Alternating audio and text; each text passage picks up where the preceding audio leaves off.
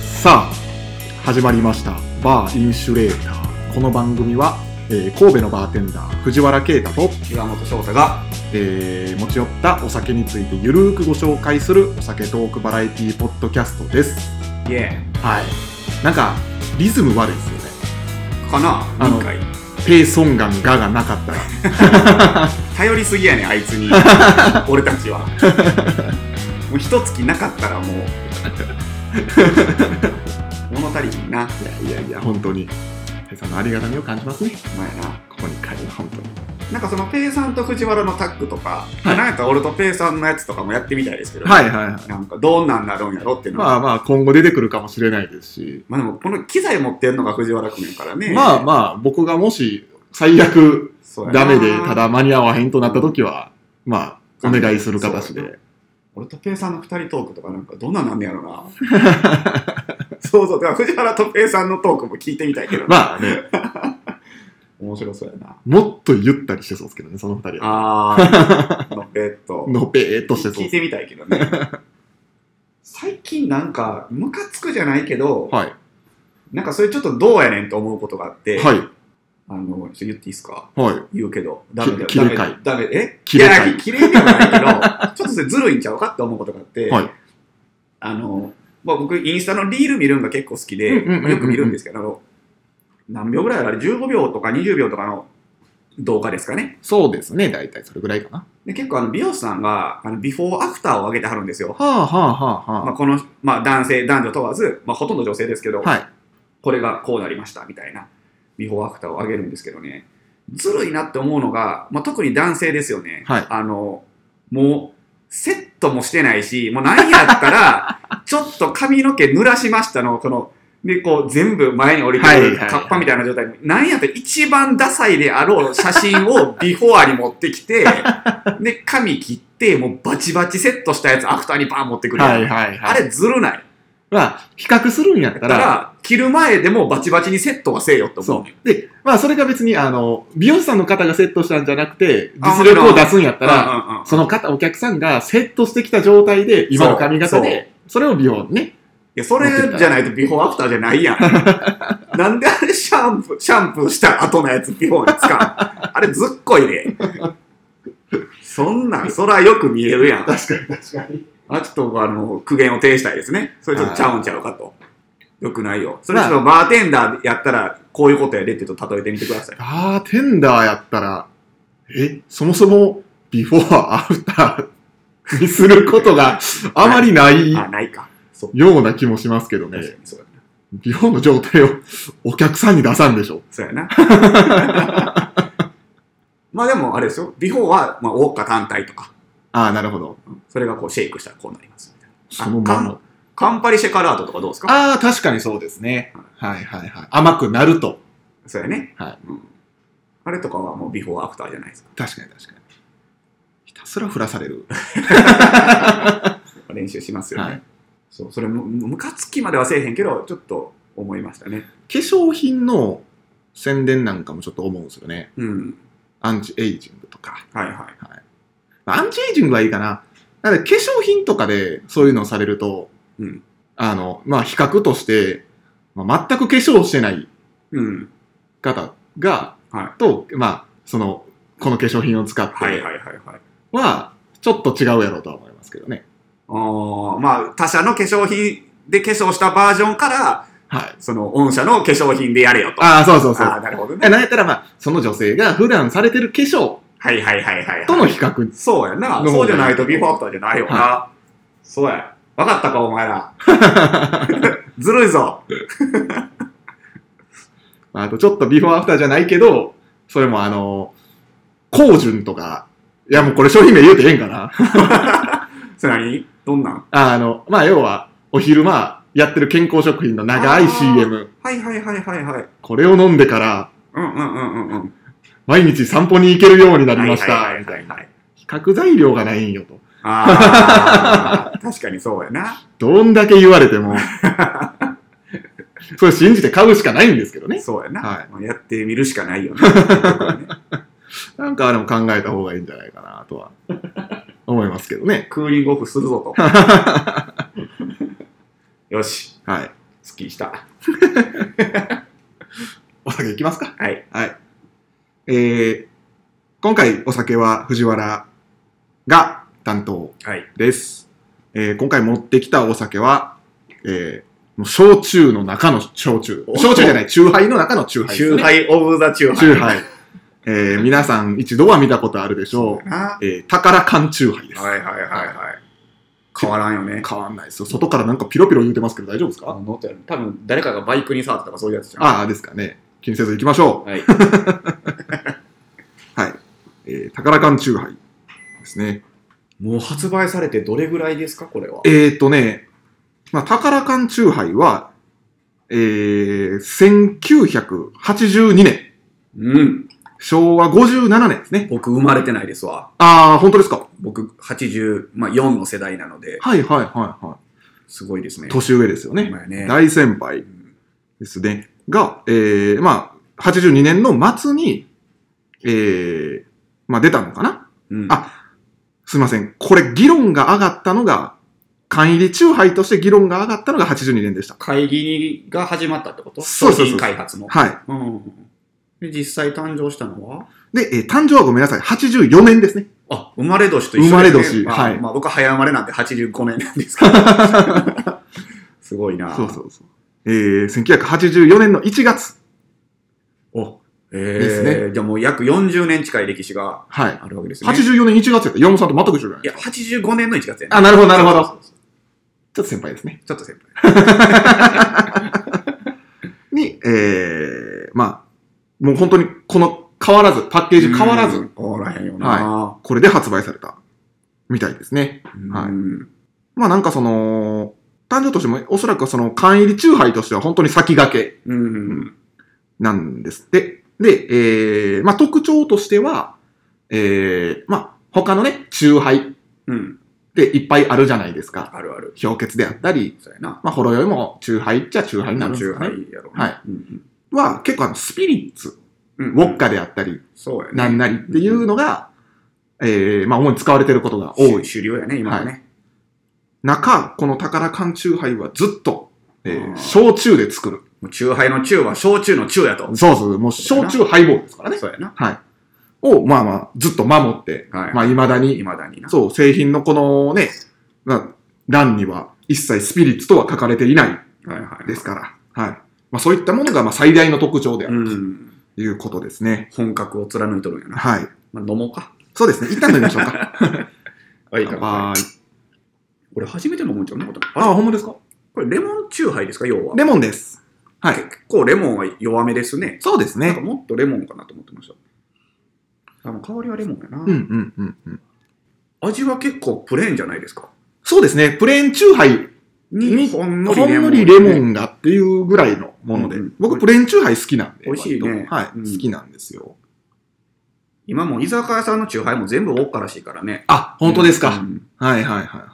要は居酒屋さんのチューハイってその、例えばですけど、サントリーさん、アサヒさんとか、ああいうとこが出してる、その、樽みたいないうんうんうんやつでサーバーでバーって入れるじゃないですか。はいだから結局は缶と一緒なんですね。あ、なるほそのど。ウォッカで作ったものだそうです、ほとんどが。へえ。安いんやろうな、ウォッカの方が。で、今これ、僕らグラスに移してうん。飲んでるんですけど、あのーやっぱ結構澄んだ、もう真っ透明なイメージじゃないですそうか。ねうんうんこれやっぱちょっと黄色いですもんね。ちょっと黄色いね。。はいうん。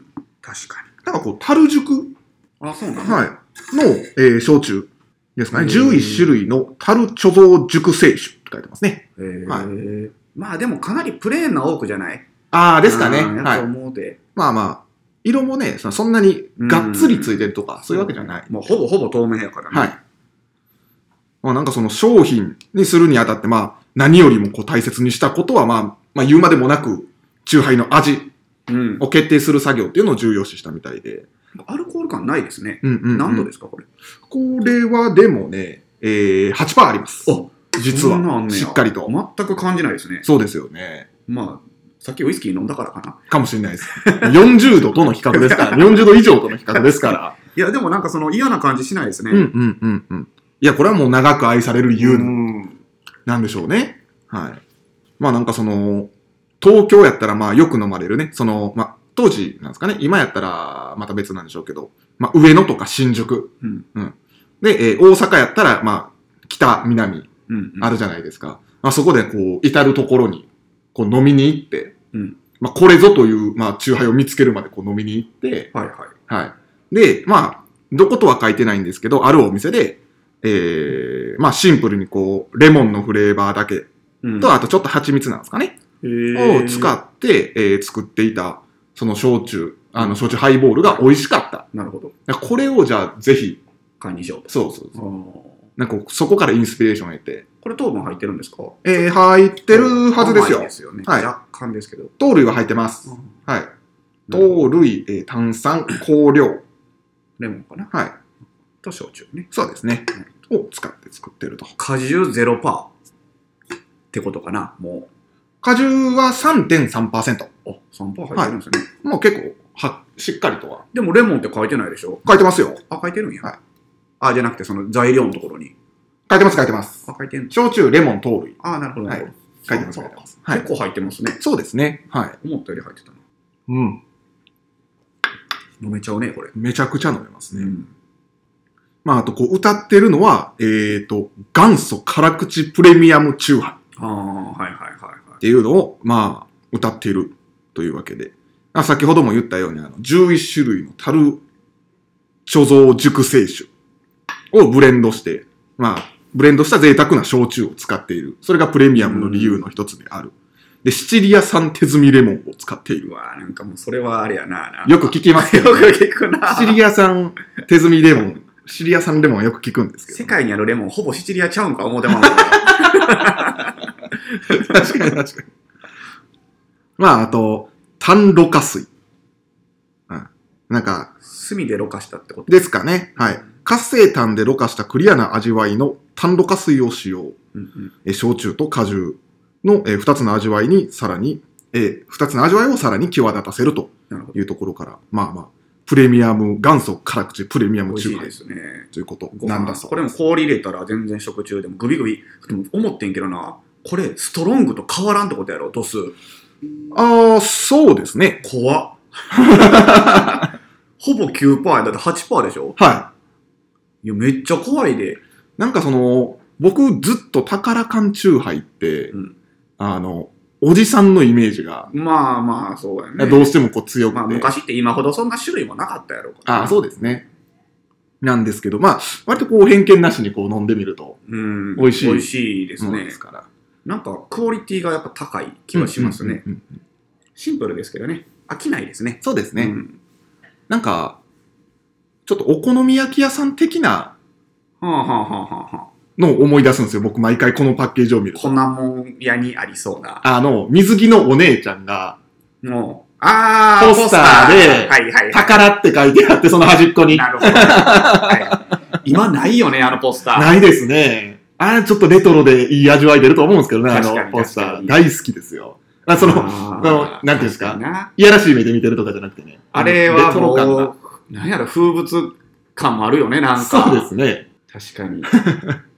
興味見ないですけど。まあ、やっぱ夏のイメージってあるんかな大体ビールやもんね。まあ、ビールもそうですね。はい。お姉ちゃんがやってはいるはいとはいいうか。はい。確かに。これ昔から8%なんかないやー、そうじゃないですかでも変わらずやってると思いますよ。そのなんか時代の流れで高くしたとかもあるんちゃうもしかしたら。いやー、どうなんでしょう。そのあたりは。これからはね、ローアルコール文化になっていくって言われてるけど、はい。流まあ日本ではすごいストロングが流行ったじゃないですか。行りましたね。コスパがいいっていう感じで。はい。どうなんですかね元から8%なんですかねいや、変わったかどうかっていうところ書かれてないですけどウねィ。キペディアとか書いてない。あ僕たちのウィキペディアに書いてないんですかあ、宝缶チューハイがそもそもウィキペディアにないんですかページがなくて、へえー、宝ホールディングスしか載ってないです ね。そう、なんでないそんなことある宝缶チューハイのウィキペディアページ存在せんとか、ここれなんか、あの、圧力かかってんじゃいん。や、どうなんや。消されてんちゃうの。だって普通あるでしょ。まあまあまあまないか。 すごいな、そうなんや。あ。そう。まあまあ、宝ホールディングスのページしかないんですけどへー、今このページを見てびっくりしたのは、えー、宝酒造、うん。えービールを出してたみたいです。えー、なんてやつ宝生ビール。見たことないけどな。はい。えー、1957年に発売して、出してたか。 1967年に製造終早々に了。撤退したんやな。まあ、10あ年ーですもうね見。切りつけたんやな。はいまああかんと。なるほど。まあ、でも、こう、会社を支えてる商品なんでしょううーね。ん。宝は、ウイスキー持ってましたっけ持ってないか。あれ、こあ国えーっ宝持っとてる、よウイスキーは、宝の持ってるウイスキーは、バーボンやったらブラントン、うん。エンシェントエイジ。はいはいはい。スコッチやったら、どこやったっけえー、ビッグティー。ああ、だからトマーティンだ。はい。ああ、そうやそうやそうや。アンティカーリアンティカリーね。ー。えーまあ、どっちもトマーティン・キーモルトですわ。タリスマン。タリスマン知らんうな。ん。ブレンデッドよね。ジャパニーズだったら、あの、よく見るあの、リンですね。おお、あれ宝なんやね。みたいですね。が主な商品なんだそうです。まあ、大きいよね、酒造としては。そうですね。はい。まあ、清酒とか、焼酎も、がメインやね。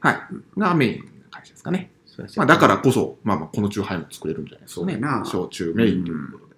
まあまあ、一度、皆さんも偏見なしに。確かになんか手に取らへんよね。なんかねそうですねはいん意外とこうおおすすめ。ただ8%っていうとこだけ気ぃつけてほしいですね。ああ、はい。結構やばいっすよ、これ。グビグビいける。なんか、そう、グビグビいけちゃうけど、この8%の。なんかね、ストロングってなんか悪く言うようであれなんですけど、あれ9%で、飲むとすごいアルコールの味するんよ。そうですね。はい。で、なんかそれを、なんかその香料とかでガッと抑え、甘みと、あはれいめっちゃ甘いじゃないですか、9%って。で、抑え込んでる感じなんですけど、これ8%ですごい味もシンプはい。ルで、そんな余計な味ないのに、アルコール感があんまないんですよ、そうね。。ですすね。うん。それがやっぱすごいなって。やっぱあれ、ウォッカで9%作ってんのと、焼酎で8%にしてるのでちゃうんちあゃあ、う全然違うんですよね。多分そうやね。で、樽熟してるとかで、はいまろやかになっとるんやわ。すごいわ、宝 缶中。感動しました、僕は。バーに置いとっても。うん。バーはちょっと あれですけどいや、これでも素晴らしいですね。美味しいですね。うんはい。初めて飲んだかもしれんけど、結構素晴らしいと思います。語彙が少なくて申し訳ない。いやいやいや。うん、いいと思う、これ。ということで、まあ、手に入りやすい、コンビニで買いやすいシリーズ、うん。ぜひ飲んでみてください。宝缶中飯、美味しい中です、これ杯、は。はい、うん。飲んでみてください。はい。最近、あの、まあ、僕、あの、休業させてもらってまして、はい。まあ、時間が腐るほどあるので、はい。あのー映画をめっちゃ見てるんですよ。おーまあ、はい藤原君には喋ってると思うんですけど、はい。で、なんか今年の、ふと思い出したら、ペイさんの目標が映画を見るやった 気がするんよ。いや、確あかにれペイ確さかんにそうやったよな。そうですね。で旅行に行くと、なんかそんなんやって、はでも僕絶対間違いなくペイさんに勝てるぐらい見てます ね。もうめちゃくちゃ見てんすよ、今。ほんま1日3本とか見るんですよね。3時間クラスのやつを。もう時間がハマってるからなんですけど。で、今ね、なもう、ほんまこの2週間ぐらいで20本ぐらい見たんちゃうかな。い。はめちゃくちゃ見い。て。結構詰めてみましたね。そうだね。だから、まあ、記憶に残ってなかったりするんやけど。 何見たかななんか、あのー古典的なやつを見るのが好きで、はい。あのーなんていうのまあ、その、1930年代とかは正直あんま見ないんですよ。あのはい白黒だったりとか、もっと前で言ったらサイレントやん。ああ、はい。まあ、あの辺はちょっと見ないんですけど、まあ、50年、60年からうんうんうんまあ、多いのは7、8、90年代の、まあ、金字塔と呼ばれるものであったりとか、はそういうものを結構こう好んで見るんですけど、歴史的名作。そうやね、まあ、これは知って、知っとけ、押さえとけみたいなのが、い。なんか僕が多いのは、小説とかを読んでたりするときに、その小説の中で映画の話になったりするじゃないですか。はい。例えば主人公がゴッドファーザーのセリフを言ったりとか、はいはいはい。あの、ヒロインが読んでる小説が、例えばやけど、あの、村上春樹の昔の作品だったりとうんうんうんうか、んそういうのってあるじゃないですか。やっぱそういうのところで、知ってると、もう、わかりやすいというか、はい。あ、あの映画見た見たってなるじゃないですか。でそういうのに使われやすいですよね。やっぱこういんうんううん古典的なものって。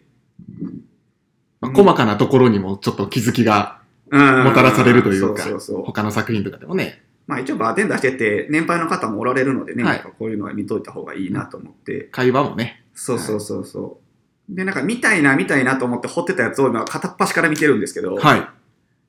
まあなんか、こんなんやったらほんまなんか語弊というかあれあるんですけど、金字塔とか古典って呼ばれるやつ、今見たらあんま思んないやつ多いってそれいうは、のが、ななんかこう、まあまあこの、たかだか20本ぐらいですけど、バーッと見た中で思ったことですね。どうしてもやっぱ仕方ない部分やと思うんですそようやね。金分がかってね、んねん、それは。僕も同意します。ちちなみに。なんか、その、当時、その技術を使ったとか、はい。当時、その、なんていうんやろ話の作りう、方話が。の作り方、例えば、あの、未来と過去を行き来するとか、はい。そんなんもう今当たり前やけど、そんなん誰もやってへん時にそれをやったとか、まあ、ローアングルをめっちゃ多用したとか、はい。もうそういうのがやっぱ、すげえってなったわけで、当時。で、もう、名作だ、みたいな、なってるんやけど、ううん今言うと別に普通なんよね。 はい。なんか、で別に話はそんな思んなかったりとはいかするやつもあるんよ。例えば革新的な技法が取り入れられたうんうんうんうん歴史的に、まあ例えば60年代に作られた映画だとしましょううよ。んうんうんそれって今で言うともっとブラッシュアップされて、そうやな。はうんでそれが当たり前に見てるやんか、はい僕らは。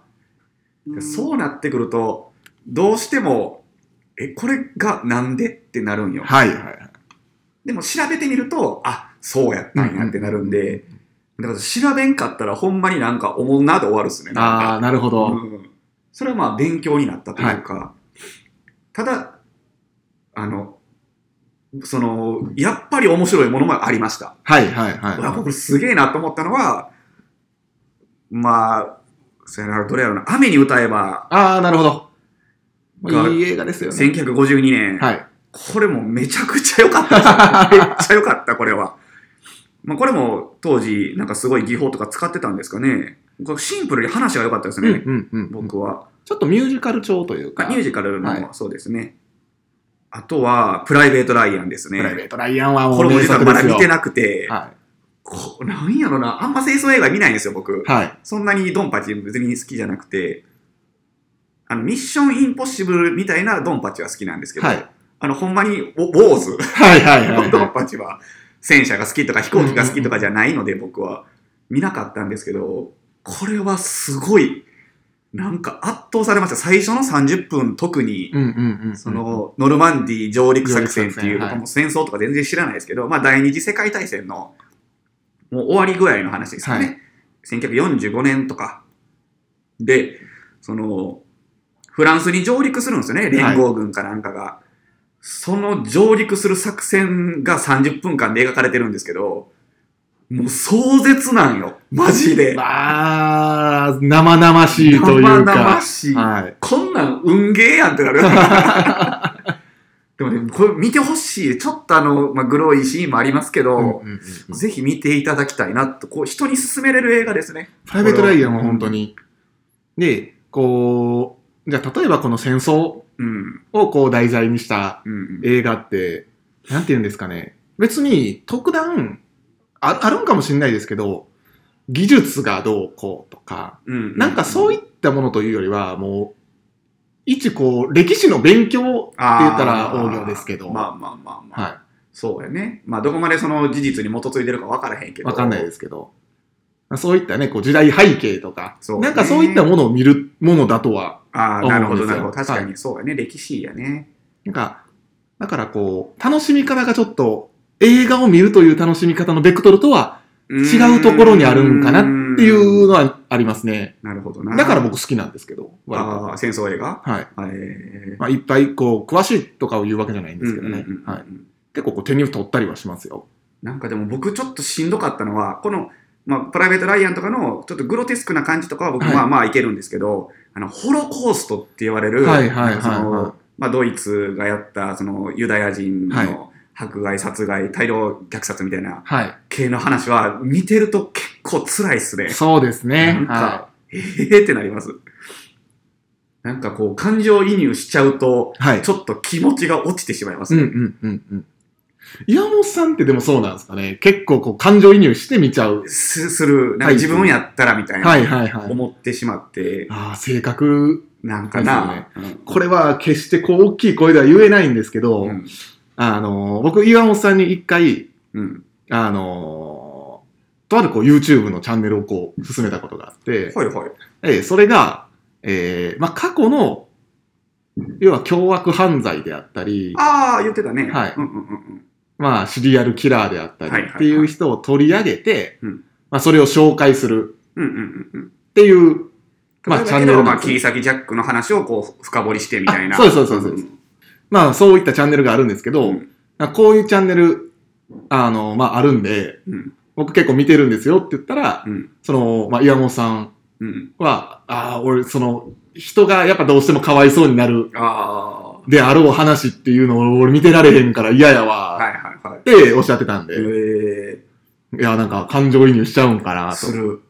なんか、よ、よくない。だからもう見てて辛い。ホロコースト系は。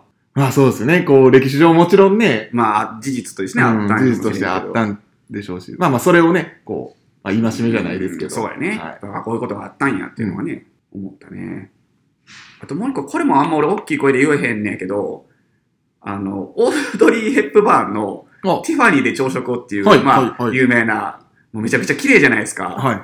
であれまあ見たことなかったんで、うんうんうんまあヘップバーンオードリー・ヘップバーンの名作って何個かありますけど、はいまあまあまあそれをと手に取って読ん見たんですよでなんか思ったのがただのパパ活 でしたオードリー・ヘップバーンがただただパパ活してる話でした。はいはいはいはいや、それわかんないですよ。当時の時代背景知らないんで、それ今のパパ活と違うって言われたらあ れですけど、もうやってることは一緒やなと思って、なんか、これ何がおもろいんって思いましたう、ん正直。まあ、あの、冒頭のティファニーの前で、さあの、パンかじるシーンが有名 い。そうですみね。たいですけど、ねはなんか思ってたんとちゃい ましたな。なんか、えってなりました。確かにパパ活っちゃパパ活、うん、見ましたか見ましたパよ。パ活ですよね、あれ完全に。正直、あの、流し見でしたけど、見たあんま面白くなかったですよ。面白くないっていうか、なんか、よくわからんかったです、うんなんか。時うーんなんかちょっと悪い言葉が出そうになったん でやめてください、だこれ以上は。そうや。オードリー・ヘップバーンのことをパパ活っていうのもだいぶ やばいですよいろんなところから怒られそうですよ。あと再確認したのは、僕、トム・ハンクス好きやなって思いました。うんうんうんうん。う、うんんあの、キャスターウェイっていう、はい。トム・ハンクスが4年間無人島で生活する話とか好きで、はい。なんかこのプライベート・ライアンもトム・ハンクス、まあ、有名なとこだとフォレスト・ガンプ、フォレストガンプ151とか、はいえー、とあとなんかあの刑務所の話なんえでーすけど、グリーンマイル。アグリーンマイルとか、はい最近みたいやったらあの、えーターミナルはい。っていうあの次は9ヶ月間空港で過ごすはい話はいなんはいではすけどい。面白かったですやっぱトム・ハンクス僕好きですね、うんうんうんうん。まあ、オスカー俳優ですからね、まあそうですね。すごいですよね演技力はあの、こう、海外で演技派は誰かって言われたら真っ先に出てくる。あそうなんやそういうポジションなんいやいや、僕僕がね、個人的にね。ああ、なるほど、なるほど。あそうやな。うんでまあ、こんなん言うとあれやけど、別にイケメンなわけでもないし、うんうんうん役作りはね、されますけど、別に、ムキムキでもないし、そうですねまあ、中年のおっちゃんって感じや、なんかね。味がこうある俳優っていいっすよね。はい、めっちゃ好きやわ。それこそモーガン・フリーマンとかめちゃくちゃああ、もうザ脇役みたい な。あの人が出てる映画全部いいもんな、大体な。そうやな。あと何良かったかな。ノッティングヒルの恋人、好き。はあはあはあラブコメ。あはい。 1999年で、これめちゃくちゃ良かったですね。その辺の映画っていいんですよね。うん90年代があ、僕も90年代が一番好きです。見やすいです。うん。まあ、2000年代もいいですけど、うんうんうん90年代いいですね。で、こう、2000年代に入ってくると、うん。えーブラッシュアップされていったものが90年代になるじゃないですか。はいはいは。はいい。80年代、90年代とだんだんブラッシュアップされていって、うんうん。で、えーなんかちょっと、案が出尽くしちゃった感があるんかなと思おってて、ー母数が多い。はいはい。もちろん作品ね、歴史を重ねた母数が多くなるうんで、そこで色を出すのが難しくなってきたあー時代なんかなという。のかなってちょっと思ってて、で、そこで、じゃあ、あの、輝いたこう、作品とか、うんうんうん。でなんかもう僕が刺さった作品とかっていうのもそうなんですけど、うんやっぱその中でもやっぱりこう、なんていうんですか、こう作り込まれたうん。ストーリー、ギミック、はいはうん、何かこうひねり、い。うん。技術もそうかもしれません。何かこう、突出したものがあるような気はするんですよね。その2000年演出とかで。 2000年代の映画にって以こと降とかは。ああなるほどね、うん。なんかパッと浮かびます2000年代でこれはみたいな僕は2010何年になるんかな。アルマゲトンとか2000年代ですかあれアルマゲドンは90年代じゃなかったかな。 90年代か、はい。うん僕はあのーあれですよ。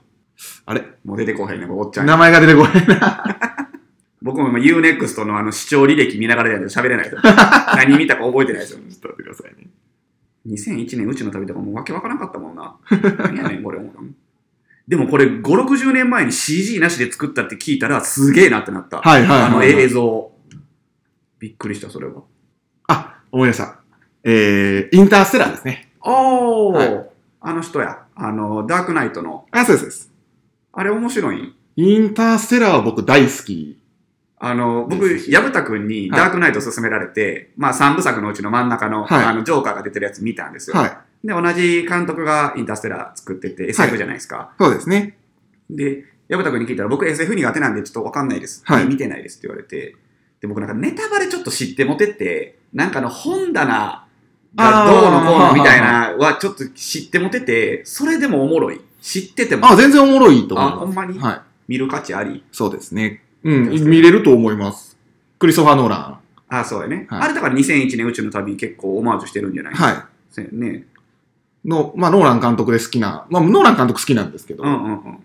あと、メメントとか、あ、ちょっと昔のやつやね。そうですね、あれも90年代になるんですかね。うんうん。はい。なんか最新のやつあるやん。時間移動すテるネットですあ、テかネね。ット。テネットの評価はすごい賛否両論ああ、そうなん。見てみた。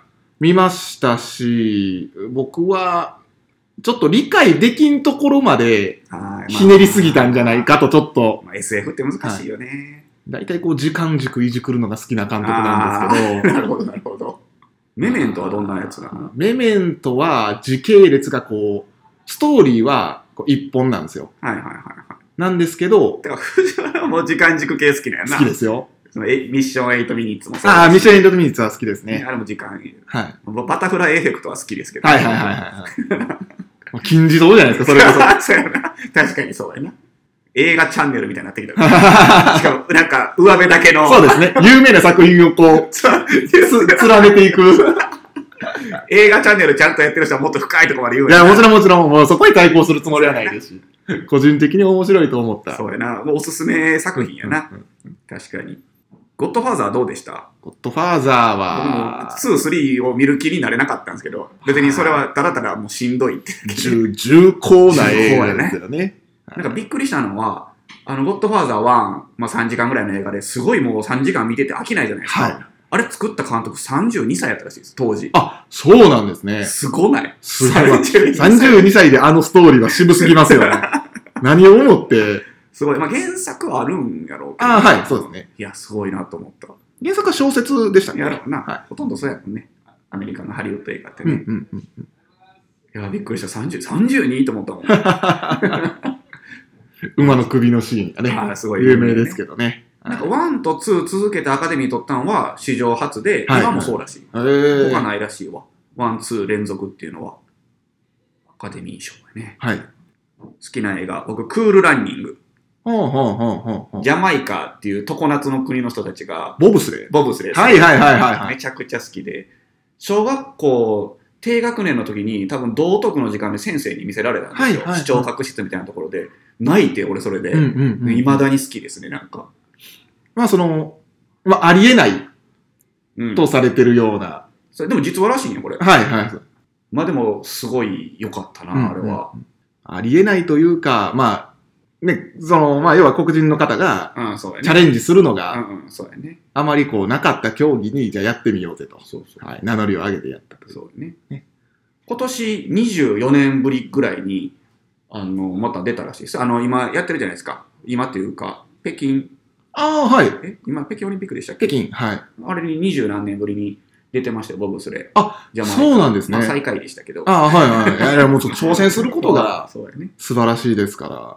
すごい好きな映画ですうね。んうんうん。あともう一個好きなのはザ・ロックっていう、おうおうあの、アルカトラズ島に行く話なんですけど、あれ、アクション映画になるのかねちょっとアクション寄りですよね。僕はもうすごい好きな映画で、もうあれ結構一番回数で言ったら一番多いです。あ、見た数が。好き。あの、ショーン・コネリーとニコラス・ ケイジ。めっちゃ好きですね、あれ。一番見た映画ってなんやろうなレオンとかじゃいや、これは好きとは別です。別に悪い映画じゃないんですけん。ど、うん。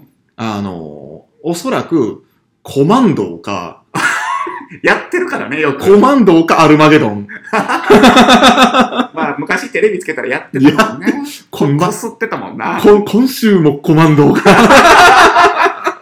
夜中大体シワちゃんで撮ったもんな。 プレデターとかな。何回聞いたかコな。マンドもシワちゃんコマンドーはシュワちゃシんワでちすゃ。んやな。筋肉ムキムキマッチョマンの変態そうやなだアナウンスね。あれ有名ですよね。名言いっぱいあるもんな。そうですね。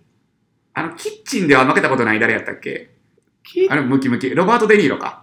あ、そうですキね。ッチンでは負けたことがないんだってやつ。あれ沈黙じゃないな。羊たちの沈黙って流行ったよね。ああ、はハンニバル・レクター。い。はい。ハンニバルレクターあ。れ面白かったな。出演者の沈黙は面白いですうね。んあれはジョディ・フォスターか。ちょっと最高やけどね、あれも。そうですね。うはい。あ、えー、暴走特急。あ、ってやつなのはい。あの、キッチンだ。では負けたことない。名 言やな。あれあ中国映画見ましたね、これ。おー男たちのバンカっていう。はい、はい、はい。僕あのジョン・ウーっていう監督が結構うん好きでうんう、んあの二丁拳銃、白い鳩みたいなはあ、はあ、はあ。あの特徴的な演出をされる方なんですけど、その人が多分、まあ、売れる前ぐらいの、まあ、これで売れたぐらいの男たちのバンカっていう、えーまあ、ヤクザ映画ですよね、向こうの、中国のヤクザ映画、韓国、いや、中国やな、うんうんがあって、で、まあ、し主人公みたいなのが2人おるんですけど、はい一1人が、まあ、それが出世作で、まあ、めっちゃ売れたんやけど、もう劇団1人なんよ。めっちゃ似てんねん。 ちょ調べてみてください。おこ男たちのワンカで調べてみてください。もう劇団1人ですよ、完全に。めちゃくちゃ似てます。で、あの、ブラックラグーンの、はい。あの、中国の人いるじゃなえいでー、すチか。ャンさん。あ、ちゃん、あれ、モデルがそれなんですよ。なるほど。似てます。めっちゃ似てる。劇団一人ですね。これも面白かっ たですね。おすすめはしないですね、でも。 中国映画あんま触れてこなかったですいねや、。僕も初めて見ました。ポリスストーリーぐらいじゃないあー、ジャッキー・チェンはよう見ましたね。水拳とかね。2面白かった な、水拳。一生喋ってまうな、これ。あと、少林サッカあ、俺見てないです。でも人気でしたよねー。。はい。カンフーハッスル。カンフーハスね。あ 小学校の時に、 やからこそ見たんですけど。あーな るほど確かに。まあ、ぐらいかな。はいこれ、これ有名なシーン。この、札、札でタバコに火 つけて。これ有名なシーンですね。まあ映画、古典映画は、なんかそういう気持ちで見てくださいというのをこう伝えたかったです。じゃあ、最後に、もう今までで一番好きな映画を言って、あ、終わ俺りもますか言っちゃったんやけどな。まあでもむず、一番って難しいよな。難しいですね。でもザ・ロックかな、僕。なるほど。うん。パッと出てくるの。あクールランニングもあれやけど。そうですね。うんうんうんうん僕は、ユージュアルサスペクツです。ああ、い、いですね。もうサスあれもサスペンスの金字塔か。あー、まあまあミステ、リーサスペンスか、どっちやろミステリーかな。うーん、まあ結局、どっち、どっちになるんですかね。うん。ミステリーになるんですでかもね、犯人は分かってないからミステリー。ミステリーですねうんはい金字塔みたいに言われてますよね、あれ。面白かった。僕会社の先輩に勧められてみました。あの、5人が立って、あの、こう、身長分かるように線引いてるああ、はい。壁に5人が並んで、1人ずつ喋らされるやつあるじゃないですか。はいあそこアドリブらしくて、はいあのシーンめっちゃ好きです。 なんかほんまに役者が素で笑ってるんですよな。はい、はいはい。ゲラゲラ笑ってて、あのシーンめっちゃ好きです。 そういうのを知ってみるとまた面白いですよね。そうですよね。はい。まあ、ねということで、まあ皆さんのお好きな映画、確かに聞きたいですね。あの、ぜひ、まあ、バー飲みに来ていただいた時とかにうん。教えてもらったりとか、もちろん、お便り。お便りで も。ようござんすよ。はい。これを見ろという一本がある確かにそうですね。あの、おすすめ教えていただけたら。お願いします。はい。はい。締めの言葉は、言っていいですかあ、山本さんお願いします。オードリー・ヘップバーンは、 パパ活やと。 もうそれがいいから。よなるほど。くないですよ他の作品見てないからね。そうですねまあ、いろんなあるから。はい。さようなら。さようなら。